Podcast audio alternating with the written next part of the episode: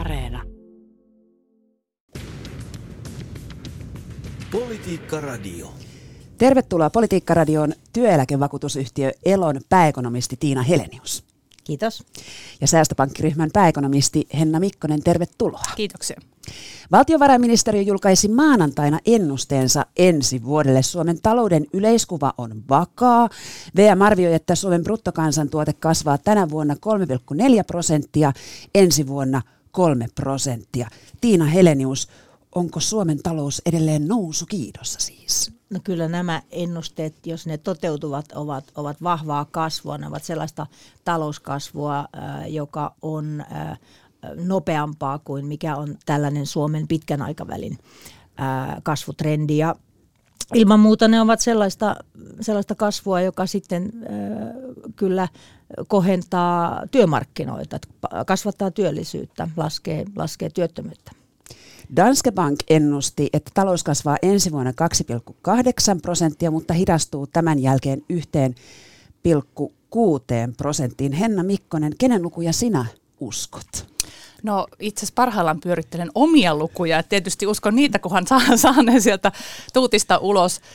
Ö, toki täytyy sanoa, että yleiskuvahan nyt viime aikoina alkaa olla sellainen, kaikilla ennustajilla on suht samoilla niin kuin hehtaarihaloilla nämä ennusteet. Et iso kuva munkin ajatuksissa se, että se nopein kasvun vaihe on ohi. Nyt tullaan niin kuin hiljalleen alaspäin, mutta ensi vuonna tosiaankin, niin kuin Tiinakin sanoi, niin mennään vielä niin keskiverso kasvua nopeammalla tasolla, mutta sitten pikkuhiljaa sinne sanotaan vanhaan normaaliin, mikä Suomen tapauksessa valitettavasti on aika, aika niin kuin enemmänkin ykkösellä alkavaa kasvua.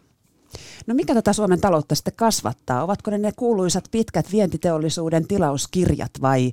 vai Vai elvyyttäminen? No mä sanoisin, että, että tässä ää, tämä kasvu on ollut hyvin laajapohjaista. Siis meillä niin kuin muuallakin ää, meidän vientikysyntä alkoi elpyä, kun, kun maailmantalous piristyi ja päästiin näistä lockdowneista. Että tämmöinen niin kuin, ää, kysyntä lähti vahvasti liikkeelle joka puolella.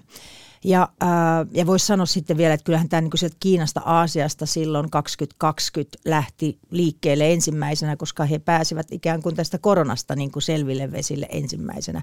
Mutta sitten kun meillä niin kuin, ää, nämä rajoitukset sitten lähtivät purkautumaan tai poistumaan, niin... niin ää, Kyllä, kyllä tätä kulutuspatoumaa alkoi meilläkin tuota, purkautua, ja sitten toinen, mikä oli vielä semmoinen vahva tukijalka, oli rakentaminen. Nämä kolme elementtiä on kyllä vahvasti läsnä ollut, ja, ja nyt näkyy, että investoinnitkin on, on, ö, ovat, ovat tota, lähteneet elpymään Suomessa. Samaa mieltä.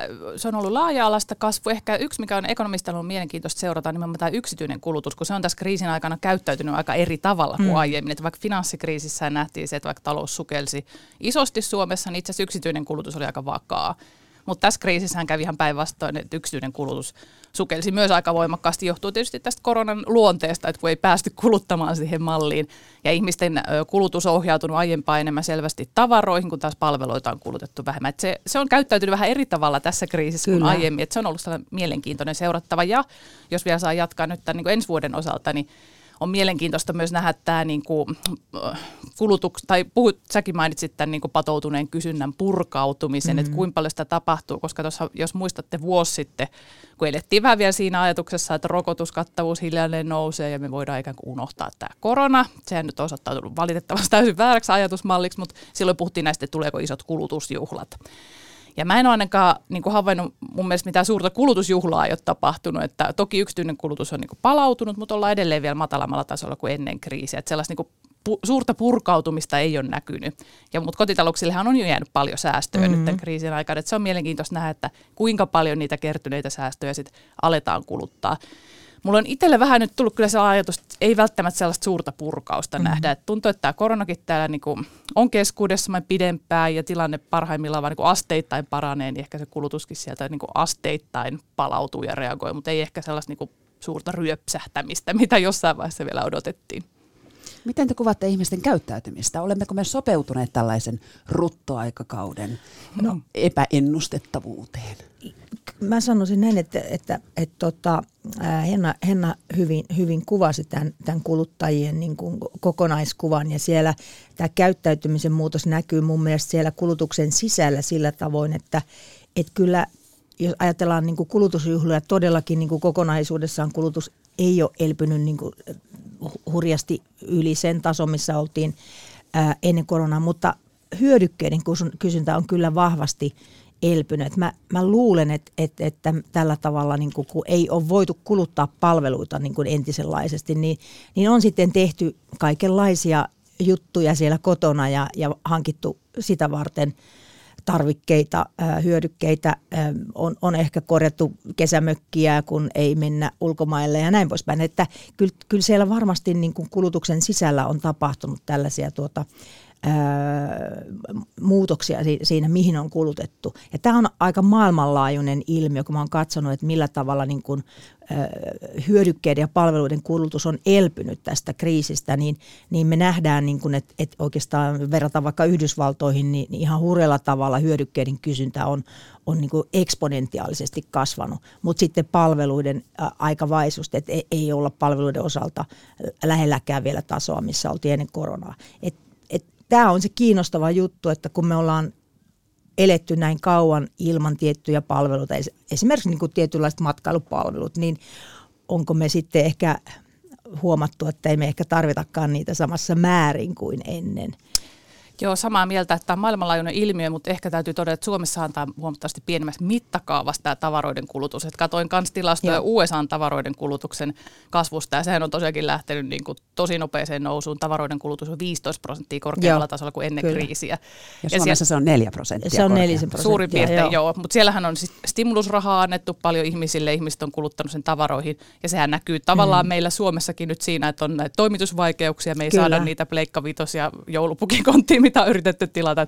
Tavallaan, jos jossain sitä kulutusjuhlaa näkyy, niin se on siellä amerikkalaisten tavaroiden kulutuksessa, jonka heijastusvaikutukset sitten näkyy monella tapaa. Niin, stimulusraha on sitten, että on annettu ihmisille ikään kuin tällaisia. El, joo, eli siellä on elvytysrahaa annettu, ihan siis tsekkejä lähetetty koteihin, annettu ihmisille rahaa, kun täällä Euroopassa, Suomessa on enemmän tuettu tässä koronan aikana yrityksiä, että yritetty ihmiset pitää työmarkkinoissa kiinni, ja siellä se on annettu niin ihan suoraan kotitalouksia.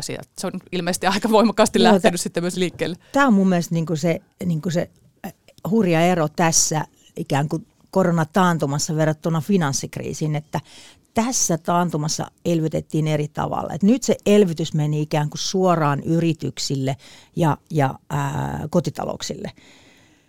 Ja silloin kaksituhattakahdeksan jälkeen sehän meni vähän niin kuin pankkisysteemin tukemiseen, luotonannon tukemiseen, että et tavallaan tämä verisuonisto ikään kuin pysyy elossa. Ja, ja tota, se ei, ei samalla lailla ollut niin, niin teho, tehokasta, kun nyt tämmöinen finanssipoliittinen elvytys on mennyt suoraan siihen ikään kuin kysyntään kiinni. Ja se on mun mielestä näkynyt, että nyt ollaan elvytty joka puolella tosi rivakasti, päästy nopeasti sille tasolle B K T:ssä, missä oltiin ennen kriisiä. Ja tämä on minusta niin kuin suuri ero. On täytyy siis Suomessakin, jos muistetaan niitä keskustelua siinä vaiheessa, kun koronakriisi alkoi. Niin mehän oltiin tietysti ihan sumussa, kun ei tiedetty, miten niin kuin talous reagoi tällaisessa tilanteessa, mutta siinä oli niitä puheenvuoroja ihan korkealtakin taholta, että tuleeko tästä uusi menetetty vuosi, kun me kun finanssikriisin jälkeen meillä Suomessa Kyllä. meni noin kymmenen vuotta ennen kuin saavutettiin se lähtötaso. No nythän me saavutettiin se vuoden toisella neljänneksellä tänä vuonna, eli sieltä kyllä palauduttiin paljon. Yeah. paljon nopeammin onneksi, ja onneksi ne alkuhetken synkät ennusteet ei sitten toteutunut mm. läheskään niin synkkinä kuin silloin pelättiin. No pitäisikö koronaelvytystä jatkaa? No mä näkisin näin, että nyt ollaan jo Suomessakin, mutta myöskin muuallakin, monessa muussa läntisessä talouksessa siinä tilanteessa, että tämä on ollut hyvin nopea tämä elpyminen, ja me nähdään, että niin kuin vapaita resursseja esimerkiksi työmarkkinoilla ei ole enää pilvin pimein. Ja, ja, ja tota, se, se tuo tietynlaiset niin kuin rajoitukset siihen. Ja sit meillä on jo tästä nyt tästä erikoisesta tilanteesta johtuen niin tietynlaisia seuraamuksiakin, josta tietenkin tämä tärkein ja, ja näkyvin on tämä inflaation hyvin voimakas kiihtyminen. Samaa mieltä, että isossa kuvassa taloudet elpyy nyt nopeasti, niin siinä mielessä niin kuin perusteorian mukaan tässä tilanteessa ei tarvitsisi elvyttää. Toki sitten nyt, jos taas tulee uusia rajoitustoimia, niin kuin tänään, tänään ilmeisesti julkistetaan, niin ymmärrän hyvin, että ne tietyt toimialat, jotka on mm, niin kuin tosi kyllä. kohdennettujen rajoitustoimien kohdalla, että sinne niitä, niitä tota, tukirahoja edelleen kaivataan.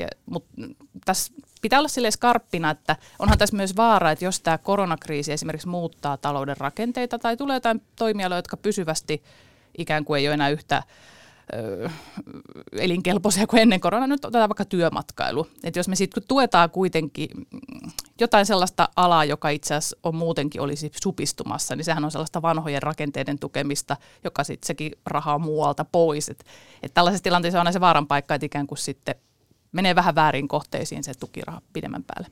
Pitääkö meidän hyväksyä tällaisessa äärimmäisen poikkeuksellisessa tilanteessa tämä luova tuho, joka nyt kiihtyy tämän pandemian aikana? Eli toimialat, jotka ovat menneet alaspäin, niin nyt menevät ehkä kiihtyvään tahtiin alaspäin. Että pitäisikö meidän jotenkin suostua tähän järjestelmän suureen murskaantumiseen ja joidenkin muiden alojen renesanssiin?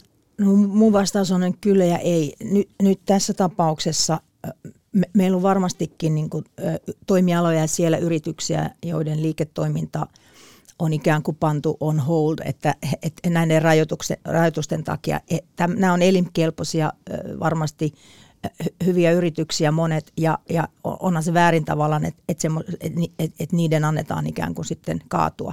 Eli on perusteltua, niin kuin, että tuetaan, niin kuin Henna sanoi, kohdennetusti. Mutta sitten noin ylipäätään, että, että tämä luova tuho on tietyllä tavalla niin kuin semmoinen tuottavuuden ää, ää, moottori, tuottavuuden kasvun moottori ja se, se kuuluu tämmöiseen markkinatalouteen, tällainen, se on sellainen ikään kuin puhdistautumis mekanismi siinä sisään rakennettu, että, että tuottamattomat yritykset poistuu markkinoilta tai ne, ne, ne tuottavat yritykset ostavat ne ja, ja, ja ikään kuin sulauttavat, mutta mut että resurssit tehokkaasti siirtyvät ä, tuottamattomista tuottaviin ja, ja se on yksi tällainen niin kuin tuottavuuden dynamiikan ydinasia ja, ja se, se, se, se kuuluu niin kuin pelin henkiin. Samaa mieltä, että siinä on tietysti tällaisia ikäviä seuraamuksia, että jos joku toimiala on ikään kuin muutenkin kuivumassa pois, niin siellä olevat työntekijät tietysti kärsivät. Tällaisessa tilanteessa on hyvä sitten tukea näitä ihmisiä jollain tavalla. Mutta siinä mielessä luova tuhohan on niin ekonomistin korvan kaunis sana, koska se tuo nimenomaan sitä talouden muutosta, mitä tarvitaan, mitä on aina tapahtunut ja mitä varmasti tulee tulevaisuudessakin tapahtumaan. Et sitä ei kannattaisi kyllä niin kuin tukirakenteilla hidastaa, vaan päinvastoin jopa voimistaa, mutta sitten tietysti tukea niitä ihmisiä, jotka, joita se niin kuin vahvasti koskettaa. Ja se, se kulkee käsi kädessä tietenkin sitten tämmöisen innovaatiotoiminnan kanssa, jossa sitten luodaan uusia parempia tapoja ja parempia hyödykkeitä, palveluja ja parempia tapoja valmistaa niitä ja sitä kautta saadaan näistä olemassa olevissa, olevista resursseista, pääomasta, työpanoksesta enemmän irti. Niin ja tietysti tuhannen taalan tai jopa miljardien kysymys on se, että kenellä on se viisaus, että mm. mitä tuetaan ja mitä ei. Sekin, juurikin näin. Ei ole helppo kysymys. Niin.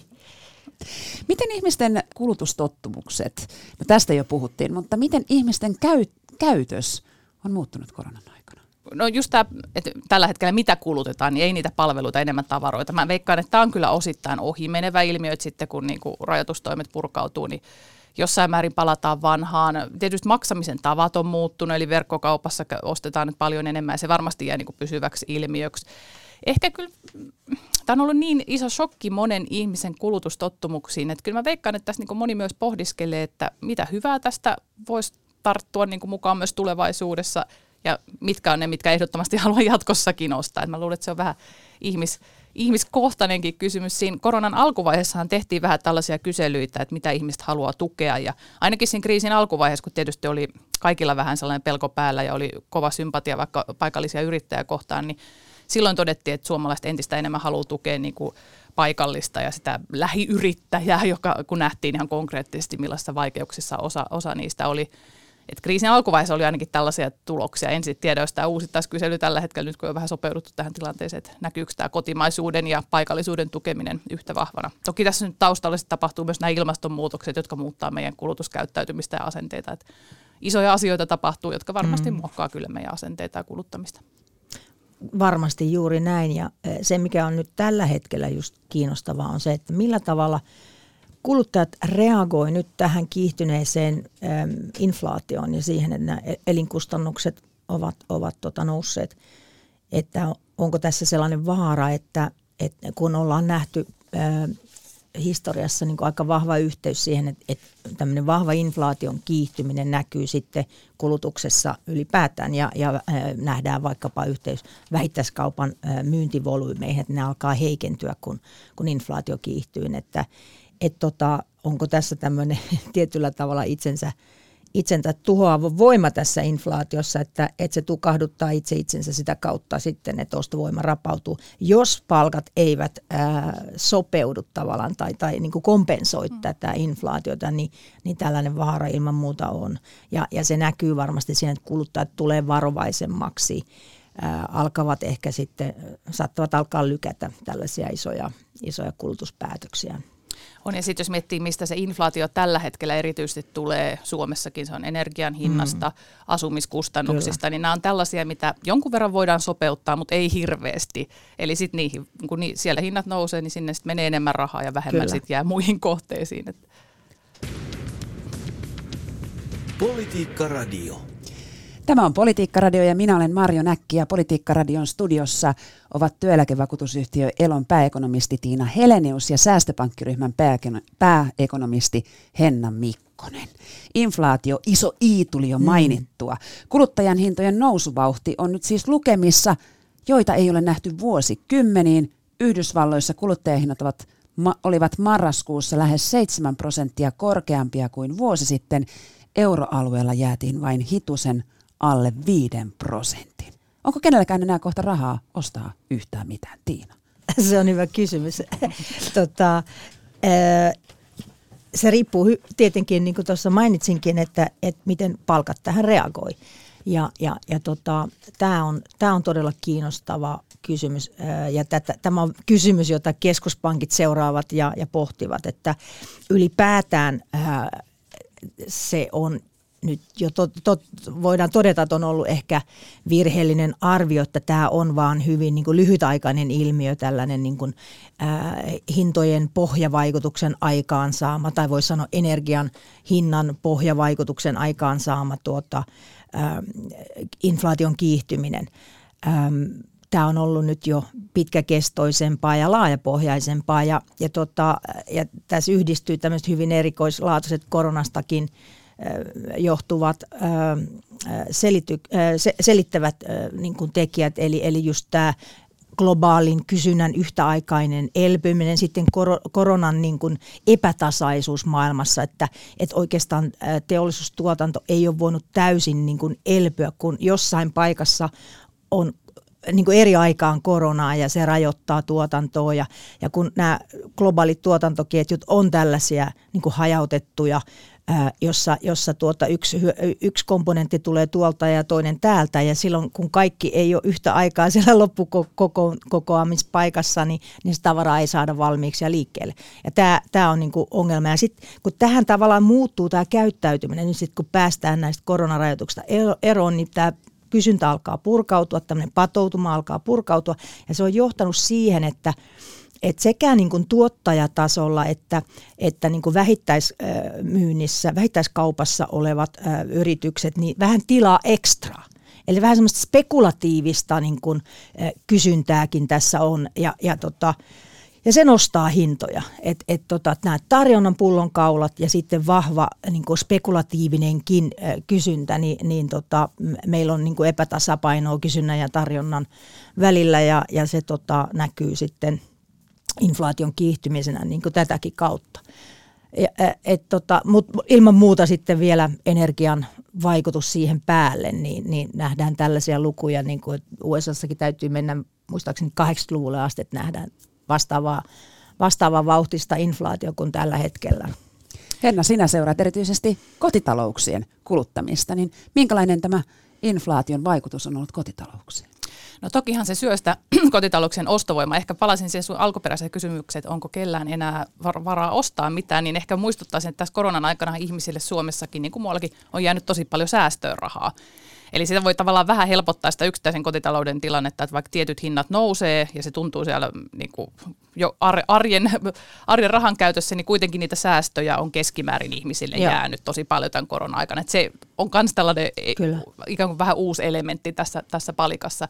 Siinä mielessä kyllä täytyy sanoa, että inflaation ennustaminen aina hankalaa, mutta nyt tässä on kyllä niitä tällaisia poikkeusjuttuja niin paljon, että, että tota, kyllä aika nöyrin mielin itsekin niitä omia inflaatioennusteita niin katsoo, että voi olla, että, että menee, menee pieleen, mutta ehkä sellainenkin lopputulema tässä on mahdollinen, että se inflaatio on nyt hetken korkeammalla, sitten tullaan, niin kuin aika lailla ennusteet puhuu sen puolesta, että sitten tullaan lähemmästä kahta prosenttia, mikä on se keskuspankkien tavoitetaso, että me itse asiassa päädyttäisikin sille tasolle, missä me halutaan mm. olla, kun mehän on vuosikaudet oltu vähän niin kuin liian matalalla tasolla, keskuspankit on toivonut, että meillä olisi enemmän inflaatio, niin on tässä sellainen hyväkin lopputulema mahdollinen, jos siihen nyt yhdistyy sitten kuitenkin talouden elpyminen ja niin kuin suht ripeä kasvu samanaikaisesti. Voisi todeta, kun mä seuraan niin kuin koko ekonomistiyhteisön ennusteita, tällaisia niin kuin konsensusennusteita, niin, niin se, se tarina menee suurin piirtein niin, että, että kaksituhattakaksikymmentäkolme ollaan palattu jo aika lailla lähelle sellaista maailmaa, mistä lähdettiin koronaan. Eli että, että talouskasvu on, on, on sellaista niin kuin vaime, vaimeempaa, mutta ollaan kuitenkin kasvussa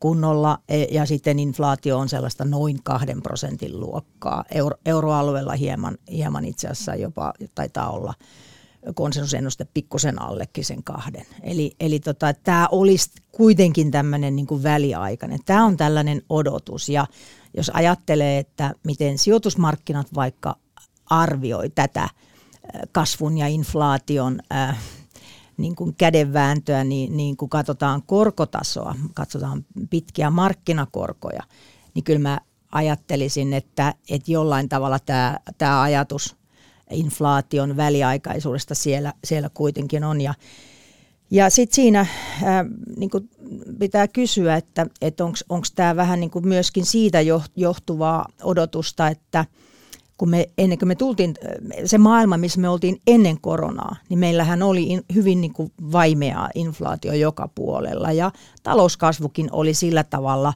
aneemisempaa siinä noususuhdanteessa, että että taloudet ei sen finanssikriisin jälkeen päässeet oikein sille vanhalle kasvutrendille. Esimerkiksi Yhdysvalloissa ei päästy sille kasvutrendille, eikä Suomessakaan. Eli, eli niin kuin jotainhan tässä, jotkut tekijäthän tässä on olleet, jotkut syvemmät rakenteelliset tekijät, jotka on pitänyt maailman sellaisena, että ää, yksityinen sektori, joka puolella on paremminkin kerännyt ylijäämiä, vaikka korkotaso on ollut hirvittävän matala, niin, niin silloin siinä, siinä, siinä niin kuin on pakko hakea jotain niin kuin syviä selityksiä sille, miksi näin on ollut. Kyllä, ja ehkä jos palaisin vielä tuohon, kysyttäisiin niin kuin kotitalouksien kannalta, niin hyvä muistaa, että inflaatiohan kuvaa niin kuin keskimääräisen kotitalouden kulutuskorjaa. Et sit ihmiset kokee sen aina siinä omassa arjessaan eri tavalla riippuen, että mihin niitä omia rahojaan pistää. No, meillä tälläkin hetkellä tietyt ryhmät, joissa itse asiassa hinnat on laskenut vuoden takaisesta, vaatteet ja jalkineet, tai Suomessa on esimerkiksi yksi tämmöinen. Toki niin kuin tuossa aikaisemmin mainitsin, että ne missä ne hintojen nousu tällä hetkellä on korkeata, asuminen, liik- liikenne, niin ne on kyllä niin kuin jokaisen kulutuskorissa, että kyllä se nyt valtaosaa kotitalouksia siinä mielessä iskee, mutta, mutta tota, ja ne on ehkä tällä hetkellä sellaisissa kohteissa se hintojen nousu, jotka niin kuin näkyy ja tuntuu, että joku bensamittari, se on niin, kuin niin konkreettinen paikka, kun sä menet tankkaamaan ja se kahvin koko ajan. Hinta on kahvin hinta, hinta joo. Ja ruokakori ilmeisesti kallistuu. Kyllä, tästähän kyllä, on, on kyllä. varoitettu, eli tämä nimenomaan on tässä rajapinnassa, jonka jokainen kohtaa ihan joka ikinen päivä. Kyllä. Tiina, mainitsit, että Yhdysvalloissa tämä inflaatio alkaa nyt sitten vauhdittaa myös poliittista keskustelua. Juuri näin. Tämä on hyvin mm. kiinnostavaa, koska kun katsotaan tämmöisiä tiedusteluja, joita tällaiset politiikan polsterit tekevät, niin, niin kyllä siellä nousee se niin kuin huoli siitä ostovoimasta ja, ja tota, tyytymättömyys, joka kumpuaa tästä nopeasta inflaatiosta. Ja, ja tota, tämä onkin aika jännä asia, että kun, kun niin kun tämä nykyinen hallinto, Bidenin hallinto ja, ja entisen keskuspankin pääjohtaja Jelenin niin kun vetovastuulla tavallaan talouspolitiikan osalta, niin, niin ää, on, on ikään kuin tavoitellut tällaista, ää, että ajetaan ta- taloutta kuumana niin kun talouspolitiikan linjaa. Ja, ja nyt kun tämä inflaatio on kiihtynyt, niin, niin kyllä tässä niin kun nähdään, että, että alkaa käydä vähän niin kuin vaaralliseksi juuri sen takia, että, että kansalaiset protestoi. Ja ensi vuonna on hyvin tärkeät vaalit, äh, kongressin välivaalit. Ja tota, äh, niin kuin tietenkin se, se on äärimmäisen tiukka, tulee todennäköisesti olemaan tämä taistelu. Ja, ja, ja tässä on omat vaaransa, jos ajatellaan niin kuin poliittisestikin sitä asetelmaa, että miten mennään sinne vaaleihin. Tämmöinen inflaatiotyytymättömyys voi sitten kostautua.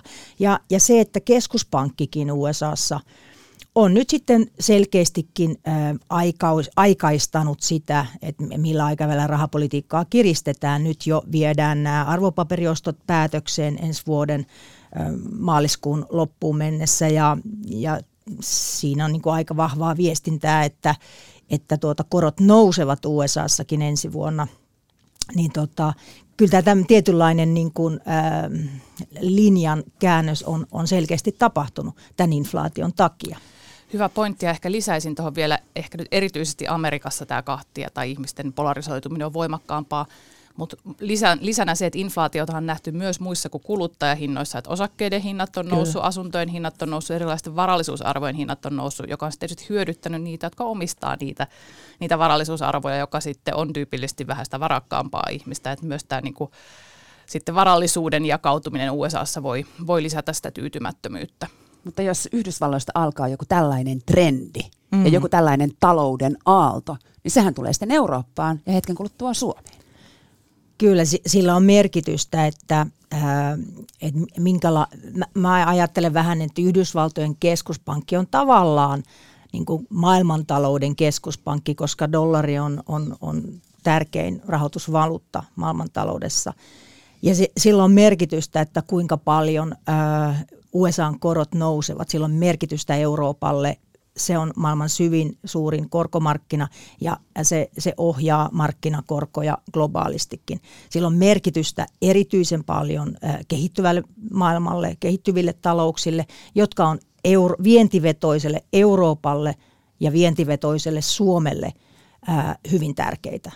Eli, eli siinä mielessä niin me, ei voida, me ei voida jättää huomiotta sitä, mitä U S A:n taloudessa tapahtuu, koska se on rahoitusmarkkinoiden kauttakin niin tärkeä sille, että, että tota, miten ne U S A:n talouden kiristymisen vaikutukset sitten heijastuu Eurooppaan ja Suomeen. Kyllä, paljon on vastuuta U S A:n keskuspankin harteilla ja siinä mielessään tämä on mielenkiintoinen tilanne myös, että kuitenkin U S A:n talous ja Euroopan talous on kuitenkin vähän eri vaiheessa. Että U S A:ssa se inflaatio on selvästi korkeammalla tasolla, talouskin on elpynyt nopeammin kuin Euroopassa ja kuitenkin sitten tavallaan niillä U S A:n keskuspankin päätöksillä on tapana vähän läikkyä myös tänne Eurooppaan. Että siinä on myös tämä eriaikaisuus ja sen tuomat niin, haasteet sitten. Se on kyllä näin ja, ja Euroopassakin inflaatio on toki kiihtynyt Etelä-Euroopassakin, mutta on kiihtynyt kyllä enemmän Pohjois-Euroopassa. Että, että inflaation osalta euroalue on ollut kahtia jakaantunut samalla tavoin kuin se on ollut jakaantunut. Jos katsotaan luotonannon kasvua, niin se on ollut kahtia jakaantunut. Että vaikka on ollut näin matalat korot, niin se matala korkotaso, rahapoliittinen elvytys ei ole välittynyt samalla lailla joka maahan, joka euromaahan. Että totta kai siellä on nämä entiset painolastit siellä Etelä-Euroopan maalla, tämmöiset legacy-ongelmat, niin kuin sanotaan. Mutta tämä on niin kuin hirveän tärkeä seurata tässä tilanteessa, millä tavalla tämä talouspolitiikka välittyy sinne reaalitalouteen. Meneekö se vaan sinne sijoitusmarkkinoille ja nostaa osakkeiden hintoja vai oikeasti lähteekö se sitten tukemaan niin kuin investointien, yritysinvestointien kasvua ja, ja, ja sitä kautta sitten niin kuin tu, tukemaan työllisyyttä. Ja nythän ää, E U-maat on tehneet niin kuin valtavan massiivisen ää, elvytyspaketin, jolla, jolla pitäisi saada sitten investointia liikkeelle. Ja nimenomaan näihin tuottavuutta kasvattaviin investointeihin sekä tähän vihreäseen siirtymään, että tämä on tärkeä Suomessahan myös asia. Erilaisissa kyselytutkimuksissa on niin kuin havaittavissa pientä sellaista orastavaa investointi-intoa, kun yrityksiltä kysytään, että miten aiotte jatkossa investointia investoida. Erityisesti isommissa yrityksissä, että se mitä on itse vähän huolestuneena katsonut, että pienemmissä yrityksissä ei hirveästi Joo. tällaista investointi-intoa ole.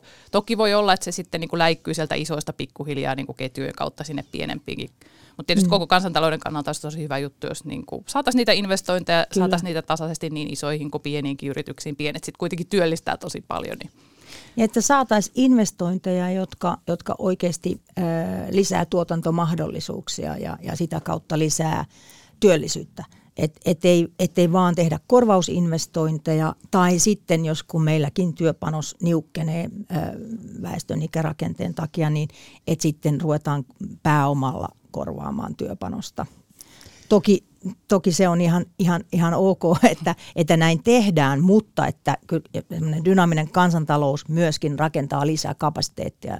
Jos sillä on kilpailukykyä, niin se kykenee sitten tietenkin ö, rakentamaan niin kuin, äh, lisää tuotannollisia mahdollisuuksia aidosti. No vanhojen kunnon talousoppien mukaan, jotka tietysti ovat jo romuttuneet moneen kertaan tässä koronan aikana, niin kun inflaatio laukkaa, niin sitten korot nousevat. Henna? Joo, sehän on se perusoppi. Ehkä kyllä tälläkin hetkellä niin kun täytyy se suunta arvata, niin ylöspäin ollaan korkotasossa menossa U S A:ssa nopeammin ja enemmän kuin Euroopassa, Euroopassakin. Tosin aika maltillisesti, että kyllä ne odotukset esimerkiksi Euroopan keskuspankin ohjausko, ensimmäistä ohjauskoron nostosta niin menee tuonne parin vuoden kyllä. päähän ja Euriborien odotetaan olevan miinuksella vielä, vielä useamman vuoden, mutta suunta on kuitenkin sinne ylöspäin, että kyllä jos kotitalouksista taas puhutaan, niin kyllä mä nyt viimeistään tässä hetkessä niin kun tekisin ne omat laskelmat, että jos on velkaa, että kuinka se oikeasti näkyy siinä omassa, palkka- tai omassa arjen rahan käytössä, että jos ne korot nousee ja lainanhoitokulut sitä kautta nousee. Kuinka paljon sinä pelkäät, että korot nousevat, Tiina? No Euroopassa, euroalueella mä en usko, että, että ne hirveästi nousee, tämmöiset lyhyet, lyhyet markkinakorot, euriborit, niin kuin ainakaan, ainakaan ensi vuonna ää, U S A:ssa jonkun verran. Ja tota, se, mutta se, että niin kun, ää, tämä inflaatio ja, ja korot, niin, niin tämä on, on aika jännä asia, että et miten se pelottaa kotitalouksia, niin, niin siinä vähän näkyy tämmöistä sukupolvien välistä eroa. Et mä just, mä just tota, ää, ää, luin tällaisesta tiedustelusta, tiedustelusta U S A:sta, jossa, jossa niin kun, ää, vanhemmat ää, ikäluokat on ihan eri tavalla ää, huolissaan niin kun inflaatiosta ja korkojen noususta kuin nuoremmat. Ja se saattaa olla tietenkin sitä, että nämä meidän nuoret sukupolvet ei muista sitä, kun isät ja äidit Suomessakin maksoi äh, kaksi numeroisia korkoja ja inflaatio laukkasi ihan, ihan toisenlaisissa nyt, lukemissa. Nyt sä tarjosit mulle oikein herkullisen aasin, sillä me, me nimittäin Säästöpankissa on tehty tällaista säästämisbarometria vuodesta kaksituhattaneljätoista ja tehtiin se taas tänä syksynä. Kysyttiin just tätä samaa siis suomalaisilta. Joo. Ja siellä näkyy tämä sama, että me kysyttiin, että kuinka ihmiset odottaa euriborien nousevan tai mitä odottaa euriborille tapahtuvan seuraavan kahden vuoden aikana. Yleisesti ottaen ihmiset oli mun mielestä aika linjassa, ne oli lähellä markkinaodotuksia, että odotetaan niin kuin maltillista nousua, mutta nimenomaan nuoret ihmiset, se nuorin kohortti, niin siellä ne korko-odot- tai nousuodotukset oli paljon maltillisempia, kun sitten taas just vanhemmat ikäluokat, jotka on jopa nähnyt niitä kaksta, kaksinumeroisia korkotasoja, niin selvästikin enemmän odottivat sitä korkoon, korkojen nousua. Että kyllä tämä sama tarina pätee Joo. myös Suomessa, kyllä. mikä on tavallaan hirveän ymmärrettävää, että jos olet koko elämäsi elänyt negatiivisten korkojen tai aikuisikäisin negati- negatiivisten korkojen aikana, niin sehän voi tuntua vähän kaukaiselta, mutta kyllä siihen niin kannattaa, kannattaa varautua, ettei se tule ikäviä yllätyksiä. Tällä viikolla Yle uutisoi hypoteekkiyhdistyksen ä, tietoja, joiden mukaan yksiöiden myyntiä ovat ä, pidentyneet. Tämä taisi olla pääkaupunkiseudulla. Ja viimeksi tämä sama ilmiö on nähty vuonna kaksituhattakahdeksan, ja sehän on se kuuluisa Lehman Brothers-vuosi, josta sitten alkoi tämä jättimäinen finanssikriisi. Henna, aloita sinä tämä. Henna, mitä sinä ajattelet? Onko, tarkoittaako tämä nyt sitä, että, että hetken kuluttua asuntoja on alennusmyynnissä?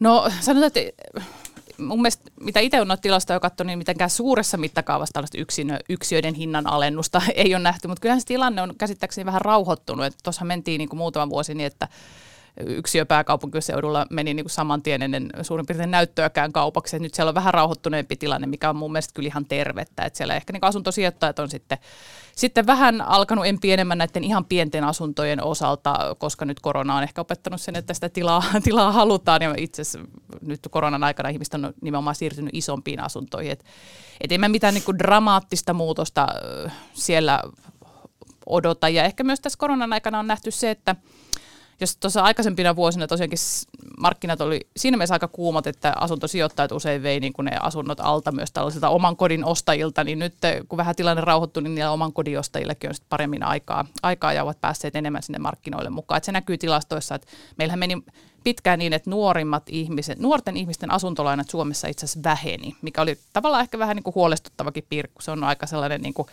vähän niin kuin pakkosäästämisen muoto, että kun otat sen asuntolainan ja sitten lyhennät sitä ja samalla sen varallisuus siinä kasvattaa. Niin nyt tämän koronan aikana itse asiassa myös täällä nuorimmassa ikäryhmässä asunto, asuntolainojen määrä on, on taas kääntynyt nousuun. Tiina, minkälaista hiljentymistä sinä näet asuntomarkkinoilla? No, no mä oon seurannut äh, sitä äh, asuntorakentamispuolta ja mun mielestä siinä on nähtävissä tämmöinen rauhoittuminen ja se näkyy, näkyy luvissa ja aloituksissa, jotka on ehkä tämmöistä vähän niin kuin ennakoi, ennakoivaa informaatiota siitä niistä rakennus, asunrakennusinvestoinneista. Äh, Selvästikin meillä on ollut aika vahva buumi äh, tämän, tämän niin kuin koronarajoitusten jälkeen. Siellä se alkoi jo kaksituhattakaksikymmentä ja, ja tota, ää, lupien kasvu oli siellä niin kuin päälle kaksikymmentä prosentissa, mikä on, on todella vahvaa. Mutta nyt, nyt ne on, on, on selvästikin, tämä kasvu on hidastunut ja, ja mä sanoisin, että sama näkyy, jos katsotaan niin kuin asuntojen hintojakin, niin se näkyy siellä kysyntäpuolellakin hin, hinnois, hin, hinnoissa. Ää, Mutta siellä näkyy vahvasti myös kyllä tämä Suomen jakautuminen, pääkaupunkiseutu, Suur-Helsinki, Helsinki, niin hinnat nousee vielä ihan reippaastikin. Mä oon seurannut näitä Joo, korona, asuntovälittäjien tilastoja. Koronahan toi ehkä sen muutoksen, että jos aikaisemmin se oli pelkästään niin kuin kasvukeskukset, pääkaupunkiseutu, pari Helsinki, ja Tampere, Turku, jossa hinnat nousi ja muualla oli niin kuin tasasta tai jopa laski, niin koronan aikana nyt muuta, niin kuin tällaiset muutamat pienemmätkin paikkakunnat on mm. päässyt siihen hintojen nousun imuun mukaan nyt ainakin hetkeksi. Mutta asuntomarkkinaan varmaan on vaikuttanut sekin, tai tähän tuota, niin kuin näiden yksiöiden myyntiajan kasvamiseen, että, että sok, koronasokki on kyllä niin kuin iskenyt tähän, tähän markkinaan vahvasti, että, että ajatellaan nyt vaikka tä, tällaiset tota, Airbnb-asuntojen poistuminen markkinoilta, opiskelijoiden etäopinnot, tämän tyyppiset asiat on varmaan niin kuin vaikuttanut siihen, että, että tällaisten pienten asuntojen kysyntä kasvukeskuksissakin on voinut, voinut hidastua nyt. Ähm, mutta että, et tota, mä näkisin näin, että et, et asuntomarkkinoilla on niin kuin nyt siirrytty sellaiseen vaiheeseen, että se, se alkaa rauhoittua sekä rakentamisen että kysynnän Tota, sekä tarjonnan että kysynnän osalta. Henna, sinä mainitsit jo nämä nuoret, tai molemmat mainitsitte nämä nuoret, niin minkälaista ö, taloustaitoja tai kuluttajaa sieltä on nyt syntymässä, jos ihmiset ovat tottuneet tällaisten nollakorkojen aikaan, ja eikä inflaatiotakaan koskaan aiemmin olla nähty omalla, omana elinaikanaan? No tuopa oli hyvä kysymys, minkälaista kuluttajaa sieltä on kasvamassa. No, siinä mielessä ehkä jo nollakorkoaikana on sitten uskallettu ottaa lainoja, vähän kulutusluottoakin enemmän, mutta tietysti toisaalta kyllä Suomessa tehdään tällä hetkellä oikeastaan enemmän kuin koskaan mun, mun, mun silmiin tällaista erilaista talousvalistusta, että nyt on Suomen Pankinkin yhteydessä niin kuin tehty tällainen ö, strategia, että kuinka halutaan ihmisten ö, taloustaitoja parantaa vuosien varrella, että paljon tehdään kyllä hyvää, mutta se on kyllä totta, totta että tutkimukset on osoittanut, että ne tavallaan nuoruuden kokemukset vaikuttaa aika pitkään omaan taloudelliseen käyttäytymiseen. Esimerkiksi muistan, että Aalto-yliopistossa tehtiin ihan anekdoottinen tutkimus, että ne ihmiset, jotka eli sen lama-ajan ja koki se jotenkin lähipiirissään, niin ne vielä parikymmentä vuotta sen jälkeen sijoitti varovaisemmin, osa, vähemmän osakkeisiin kuin ne ihmiset, joilla se tavallaan lama ei tullut niin siihen ihan omaan arkeen. Että kyllähän ne tavallaan nuoruuden kokemukset muokkaa meidän taloudellista käyttäytymistä. Että, että tutkimustuloksia varmaan saadaan vasta tulevina vuosikymmeninä, mutta erittäin hyvä kysymys. No sanoisin, että kyllä tällä yleensäkin, että se, että nuorille kerrotaan asioista, kerrotaan tietyt niin kuin talouden lainalaisuudet on hyvä, on hyvä ymmärtää, mitä se korko tarkoittaa, vaikka ne nyt on tosi matalia, jos lähdetään sijoitusmarkkinoille. Nythän kyllä toisaalta ilosta on ollut huomata, että nuoret on innostunut sijoittamisesta, eli tällainen niin jonkinlainen pieni sijoitusbuumi on päällä, että ehkä aikaisemmat sukupolvet vähän varovaisemmin lähti niin kuin osakemarkkinoille mukaan. Mutta sielläkin kun lähtee, niin tietyt perusperiaatteet on hyvä ymmärtää, tuoton ja riskin yhteys. Tietyillä peruspaloilla kyllä pärjää pitkälle. En mä siinä mielessä ole huolissaan, että tässä nyt mitenkään niin holtittoman pieni sukupolvi olisi kasvamassa kuin me aikaisemmat. Mutta sanotaan, että nykynuorilla on tietysti vaihtoehto vähän eri tavalla. Että jos meidän aika, vaikka oman nuoruuden aikana eipä ollut pikavippejä eikä tämmöisiä, mihin olisi ollut aika helppo langeta silloin nuoruuden joillain hetkillä. Että siinä mielessä nykynuoret on kyllä, tavallaan heillä on siinä mielessä enemmän haasteita, että heillä on enemmän valintoja, mikä toisaalta on hyvä asia, mutta se tuo myös sitten jonkinlaisia haasteita. Niin, ky- tästä on tutkimusta, että, että miten se vaikuttaa, jos tulee työmarkkinoille niin kuin vakavien taloushäiriöiden aikana, niin kyllä, kyllä sillä on, on, on, on niin kuin havaittu, että sillä on vaikutusta elinikäisiin tuloihin ja, ja sen takia tällaiset niin kuin vakavat syvät ää, laskusuhdanteet niin, niin, ää, ja pitkät laskusuhdanteet on, on tosi haitallisia nimenomaan nuorille. Mm, sehän on tavallaan hirveän epäreilu, että niin kuin sanoit, on tutkittu, että ne ihmiset, jotka tulee laman aikana työmarkkinoille, heidän tulokehitys on vuosikymmeniä jää mm. niin kuin matalammaksi kuin ne, jotka sattu tulee noususuhdanteen aikana. Ja tavallaan se on niin kuin kauhean epäreilu yksilön. Se on loogista, koska loogista. Siinä juuri hankitaan ne taidot, mm. ö, käytännön taidot siihen työhön. Ja jos ei siihen pääse heti kiinni ja, ja ne ei ala karttua, niin, niin kyllä se mm. on loogista, mutta kauhean epäreilu. Kyllä, just näin. No katsokaa sitten niitä kristallipallojanne. Mitä odotatte Suomen taloudelle ensi vuodelle? Henna. No niin kuin sanoin, just pyörittelen näitä omia, omia lukuja, niin odotan, että talous kyllä se niin kuin yli kaksi ja kolme prosentin väliin mun ennusteissa asettuu se kasvuluku ensi vuodelle, eli hyvää kasvua vielä Suomen mittakaavassa, mutta vähän maltillisempaa kuin viime vuonna. Ja itse asiassa kotitalouksien vinkkelistä moni asia näyttää ihan hyvältä. Työllisyystilanne on parantunut ja jatkaa paranemista todennäköisesti ensi vuonna. Palkat nousee, vaikka se inflaatio toki syö sitä ostovoimaa, mutta ei nyt sitä rapauta kuitenkaan, kuitenkaan ihan, ihan kokonaan. Niin kotitalouksien vinkkelistä näyttää ihan hyvältä ensi vuosi. Ja inflaatio laukkaa vai hölkkää? Hölkkää. Selvä. No mä oon samoilla linjoilla. Tämä on munkin tämmöinen äh, pääskenaario. Mutta sitten mä tietenkin mietin, että mitä jos, että tämmöisiä vaihtoehtoisia polkuja. Ja siellä mä nostan, nostan ehkä sitten ri, riskinä sellaisen, että, että tämmöinen niin kuin äh, ylikuumentumisesta seuraava sitten a, a, aika nopeakin tämmöinen tuota... Äh, heikentyminen sitten siinä suhdanteessa, joka, joka ei ehkä ala, ala tuota, ää, me, meiltä Suomesta tietenkään, vaan tulee tuolta maailmalta.